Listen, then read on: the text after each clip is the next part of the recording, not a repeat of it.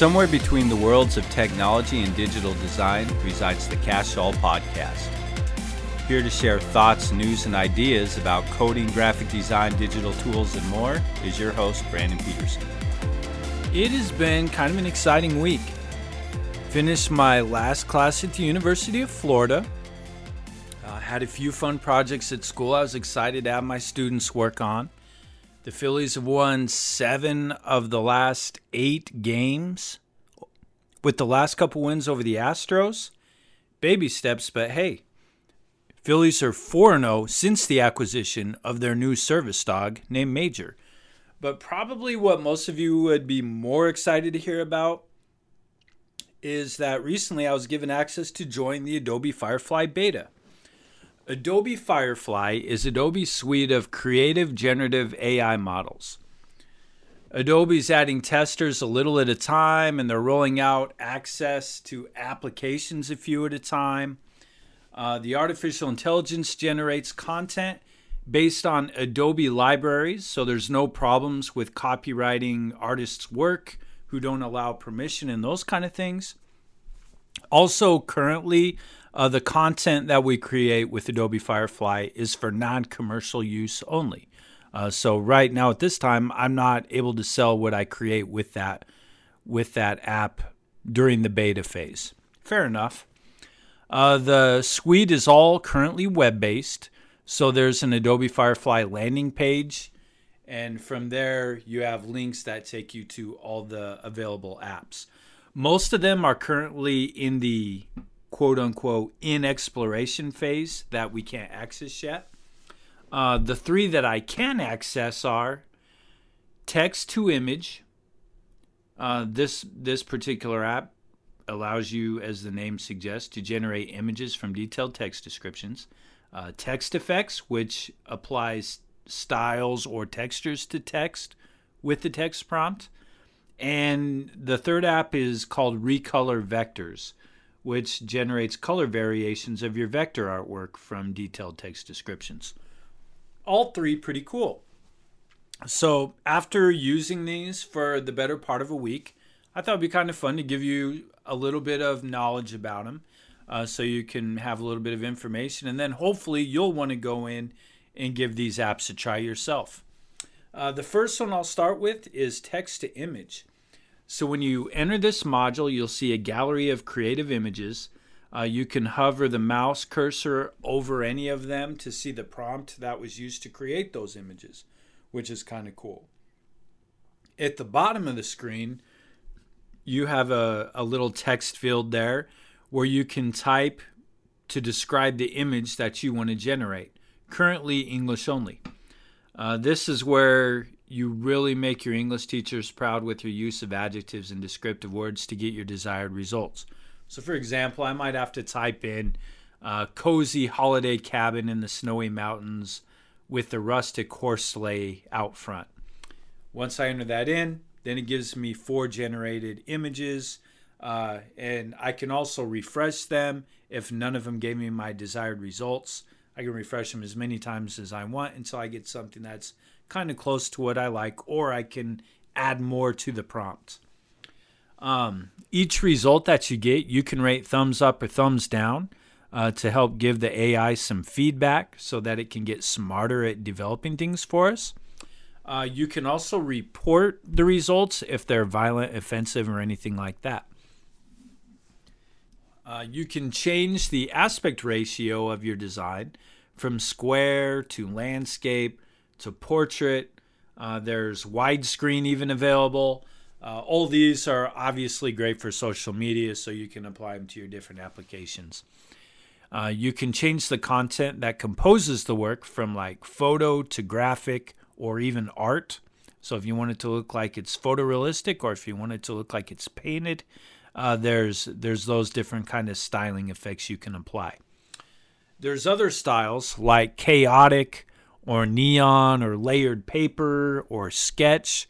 Uh, there's there's so many different things to choose from uh, that give you really a, a, ton of different things to play with uh, with each of your prompts and ideas that you try to create using Adobe Firefly. Uh, there are also some options there for color and tone. Uh, there's some options there for lighting and like composition. Well, and when I'm mean when I'm saying composition, you can like change like the photo composition of it, I guess. So if you want to give some effects that allow for tilt shift or change the angle of the camera, like maybe you want it to be from up above or maybe you want it to be from a lower a lower angle, you can do any of those types of things.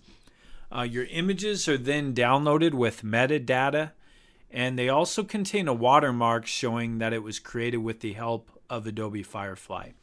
Uh, the other thing that I should say is, is there are also JPEG images uh, that you download with this. So it's something that can then be opened up in Photoshop or any kind of a, a raster graphic editor. The second one that we have is the Text Effects app. So I enjoy assigning creative typography projects to my students. Uh, so I had fun seeing what results I could get from this particular app. You open it up and you see a similar gallery as we did with the text to image that I mentioned earlier. Uh, so you hover your mouse over the options, and there it'll show you what prompt was used to create those different typography art pieces. Um, then you have an option to then type your prompt at the bottom and it allows you to adjust the effect uh, of the of the effects that you're putting into your your text that is going to be displayed on the screen. Uh, so if you want to, you can change the effect fit and have it be like tight so that it's in tight within the constraints of the borders of the letters, uh, or you can have it medium or loose to where, like for example, if I had letters that were made out of like uh, squid tentacles, if the setting was loose, the tentacles might be like reaching out of the letters a little more often, making the letters not look so rigid. Uh, in most cases, the loose setting worked better for me. Um, so there wasn't an obvious clean cut border between the letters, but others may prefer like the like the tighter option for it. It's kind of it just whatever you're trying to create at the time. Uh, you know, each each setting has its own strengths and weaknesses. Uh, you have some options to choose for basic fonts. Uh, you can change the color for the text itself or the background color. Uh, the default word uh, that it spells out when you're creating your text effects is the word Firefly after the AI model that it, that it is using. Uh, but you can change it to whatever you want to down at the bottom of your screen. So, for example, if I want to spell out Jurassic Park and I want the letters to be formed from dinosaur bones, I can do that. Or if I want to spell out Go Birds and have the letters made out of metallic eagle feathers in midnight green and silver, no problem. Um, you can download these files as a PNG file, which is pretty cool because that way if the background is transparent, you can take that file and overlay it over another graphic. Uh, you still have the watermark in the bottom left hand corner, you know, so that is going to show up there.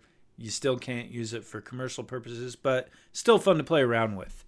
Uh, I'd like to make some compositions using this text effect and then overlaying it over the top of a widescreen option from the text to image app uh, that I created and see what kinds of things I can make using both of these apps together. Uh, what I was really hoping for would be a way to download or activate a font file of the creative type instead of just having the created type being an image itself. Hopefully, in the future, they'll be able to do something like that for us because I do think that would be amazing. Finally, we have the, the third app of the three that I want to talk to you about today. And this is the Recolor Vectors app. Uh, you can use the vectors that they supply on their gallery, uh, or you can upload your own in this case. So, like if I create something in Adobe Illustrator, save it as an SVG file, then I can edit it in this app. So, this is like the only one of the three right now that allows me to edit something that I created of my own and then modify it with artificial intelligence. Um, so if I upload an image that I created, then I could I could type in the prompt like sunset. Like one of the options I used uh, with an illustration was uh, I wanted a color palette that was of like a desert sunset. So I got a lot of oranges and reds and blacks and things like that. Uh, I tried another one with jungle nature and got some cool blues and greens and, and all sorts of cool colors to use in there. Uh, I typed in Y2K is an example of a color scheme to use and got a lot of like graphic colors that you would have seen like on the web in the in 2000 you know uh, back in the day. Uh, and so you can type any of those kind of things in that you like and then you get four examples of your vector with those color styles applied. Uh, you're then able to change the prominent colors or even reshuffle your results which is kind of nice you can rate the results, and then you can download your image when you're done. Uh, when I downloaded the result on my uploaded SVG file, it did not put a watermark in the bottom of that graphic. Uh, so that is pretty cool. So the the things that I uploaded, it didn't say, you know, that that it wasn't my graphic. So I did like that. Uh, they made that option there for us and it did also export it back out as an SVG vector file. So I'd be able to then take that and bring it back in into Adobe Illustrator and make those changes.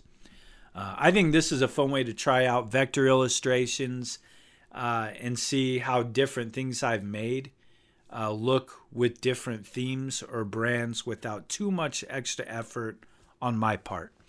Um, it's not really all that different than the concept of if you've used Adobe Express and if you made like a, a design or, or like a social media post graphic or something like that.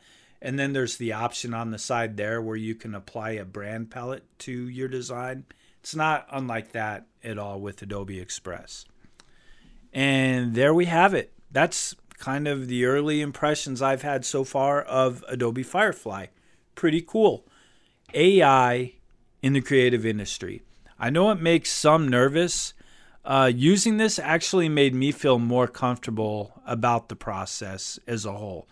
In many cases, I think that I can make things better, or I at least have more full control of what I want to do using Adobe Creative Cloud software, um, like Illustrator and Photoshop and InDesign and those things. Um, I feel like I'm better with those than what AI can do for me. Um, but if I was looking like for an asset for a project uh, or for a part to use as a as part of a composition, I could see how these apps would help out down the road. Uh, if I need a quick graphic for a social media post uh, to promote a podcast episode, then I have something that I can generate quickly and not hold up my podcast production schedule uh, by trying to come up with the perfect graphic for it. Uh, it's also kind of a fun way to get some inspiration for ideas for projects. I could also use this uh, to help me with the process of trying, like going through the process of explaining to AI to get what I want. Um, I can, you know, sometimes it's not going to do what I want it to do. And then I might need to retype out the prompt or, or change my wording and things like that until I can get it, until I can explain to it what I want to get my desired results. Uh, that's something that I can keep in my mind, like when I'm working with a client.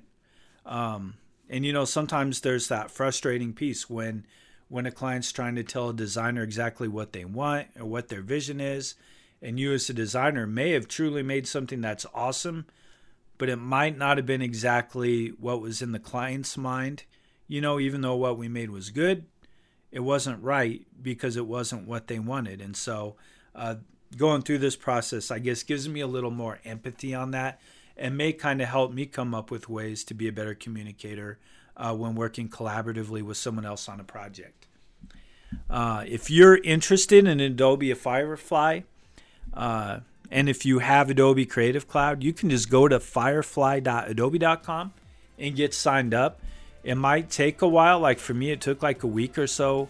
Um, but I think it's well worth it to get some hands on access to some fun emerging technology and as designers to kind of forward think of how we can use this as a tool to help our workflow instead of being afraid of it as like a threat as to what we do. Thanks for listening. Like and subscribe if you want notified the moment of new episode releases. You can interact with me online on Twitter, Instagram, and TikTok using my handle, Code Peterson, or by visiting codepeterson.com.